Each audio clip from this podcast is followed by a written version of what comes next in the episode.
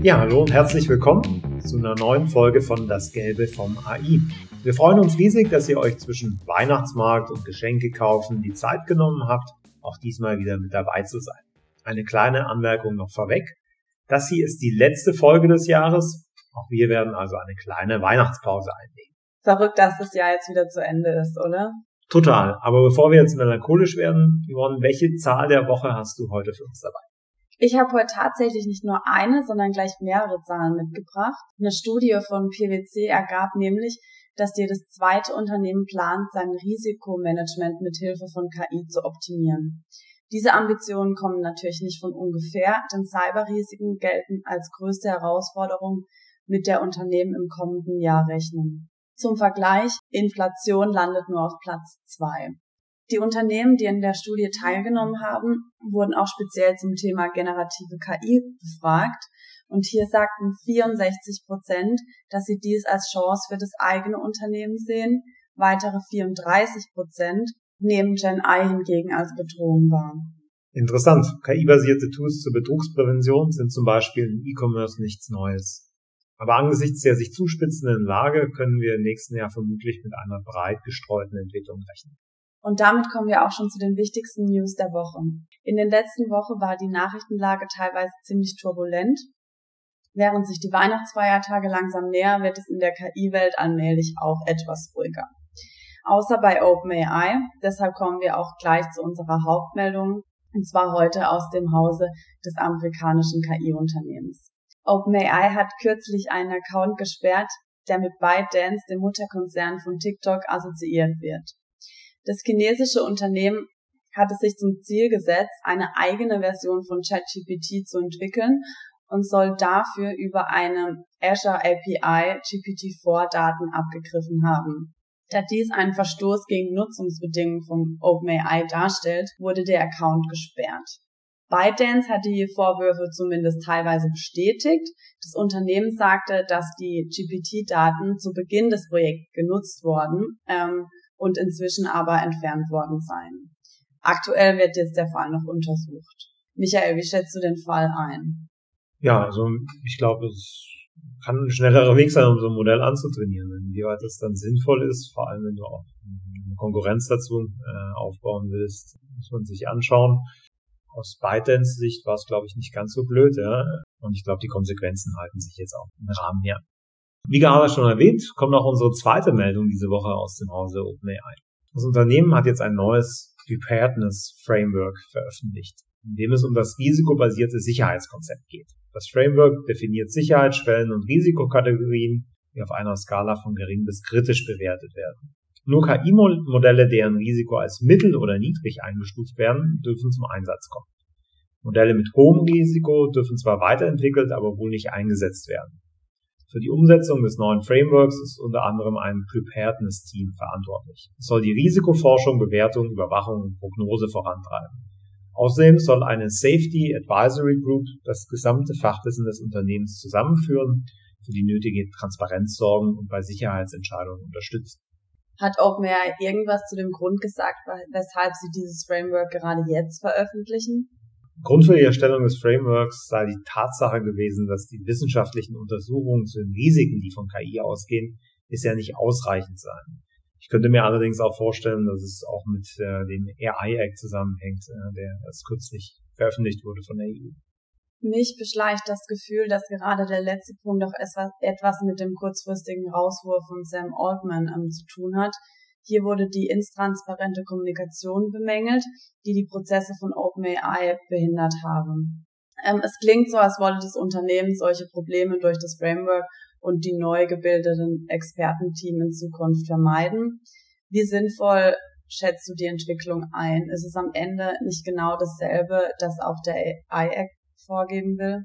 Ja, ich glaube, diese Klassifizierung, ähm, die ist schon recht ähnlich. Nur hier ist ja eine Selbstverpflichtung quasi.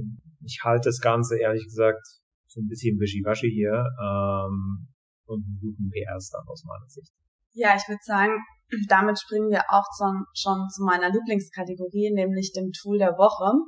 Ähm, und diesmal habe ich Simple Analytics mitgebracht, eine datenschutzfreundliche Alternative zu Google Analytics made in Europe.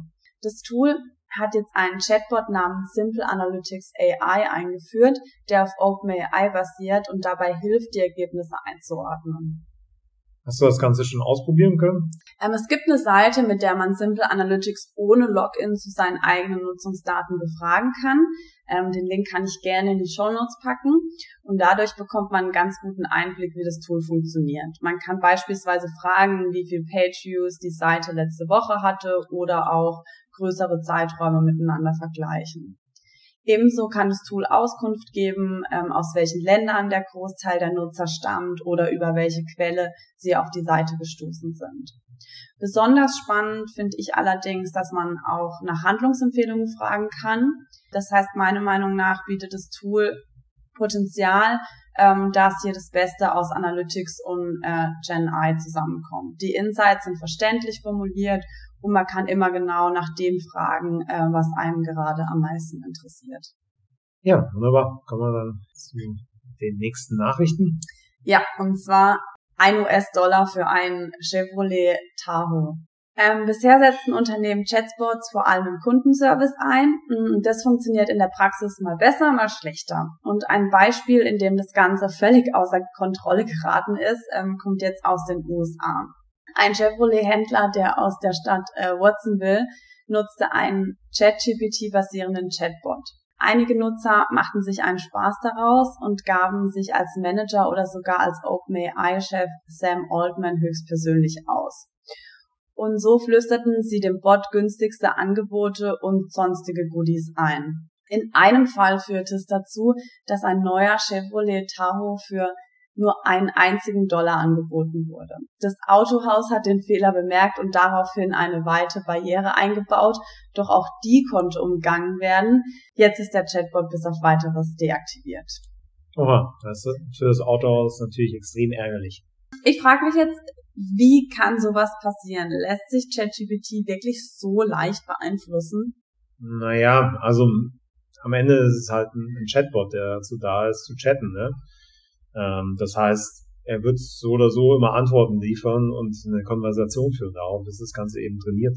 Deshalb ist es nicht groß verwunderlich. Ja. Ähm, der Fall, den du angesprochen hast mit dem einen Dollar, da ging es darum, dass äh, quasi erstmal erfragt wurde, ob äh, der Chatbot rechtsfähige Geschäfte eingehen kann. Ja, das hat er bejaht und danach wurde ihm das quasi so in den Mund gelegt und er hat das Ganze dann bestätigt. Ja ist an sich eine witzige Aktion, aber ich bin mir nicht sicher, ob, äh, ob im US-Rechtssystem das Ganze überhaupt ein gültiger Kauf, äh, Kaufvertrag ist. In Deutschland, aus meiner Rechtssicht, wäre das überhaupt nicht so. Ähm, ist ganz witzig, ja, dass sich da ein paar Nutzer Spaß gemacht haben. Aber am Ende des Tages ist es, glaube ich, mehr PR für äh, Chevrolet und das Autohaus, ähm, weshalb sich das Ganze wahrscheinlich für sie sogar lohnen würde. Also der Skandal hält sich, glaube ich, in Grenzen. Ähm, aus meiner Sicht profitiert das Autohaus davon. Kommen wir zum nächsten Thema. Bevor ich zu der Meldung komme, habe ich noch eine Frage an dich. Okay, jetzt bin ich gespannt. Ja, du bist ja etwas jünger als ich, Yvonne. Weißt du, was mit KIT gemeint ist? Ähm, ehrlich gesagt, nein. Ich würde schätzen, es ist eine Abkürzung für irgendwas. Das habe ich mir schon fast gedacht, ja. Äh, gemeint ist das Auto aus der Serie Knight Rider mit David Hasselhoff. Für alle, die es nicht mehr so genau auf dem Schirm haben, ähnlich wie Yvonne.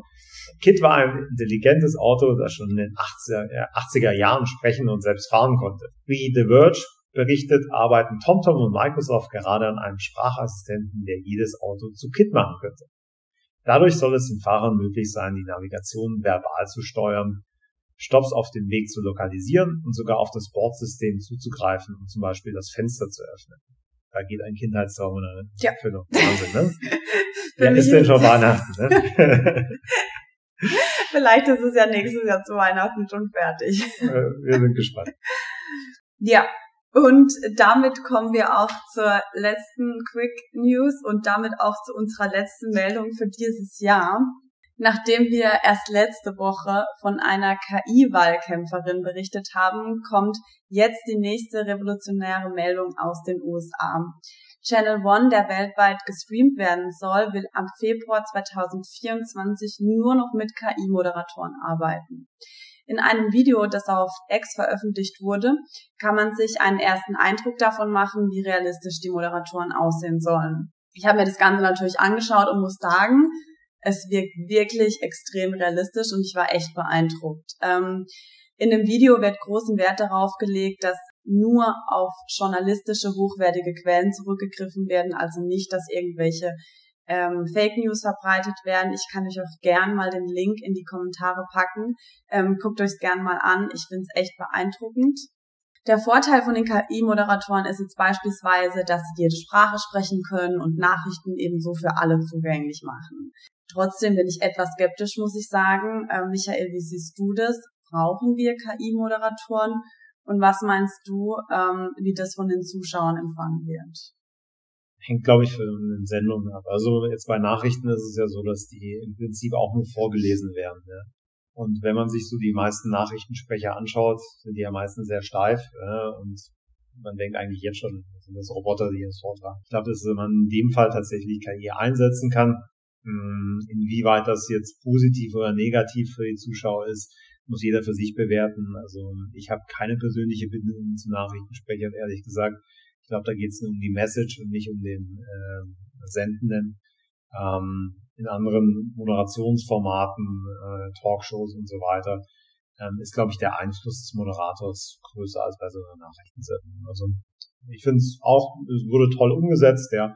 Ob das jetzt die große Revolution allerdings äh, im Nachrichtenbereich ist, das muss jeder für sich, glaube ich, entscheiden.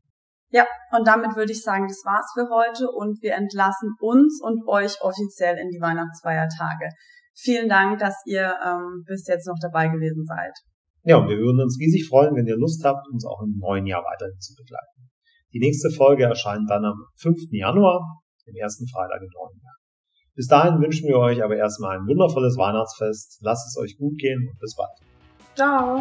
Ciao.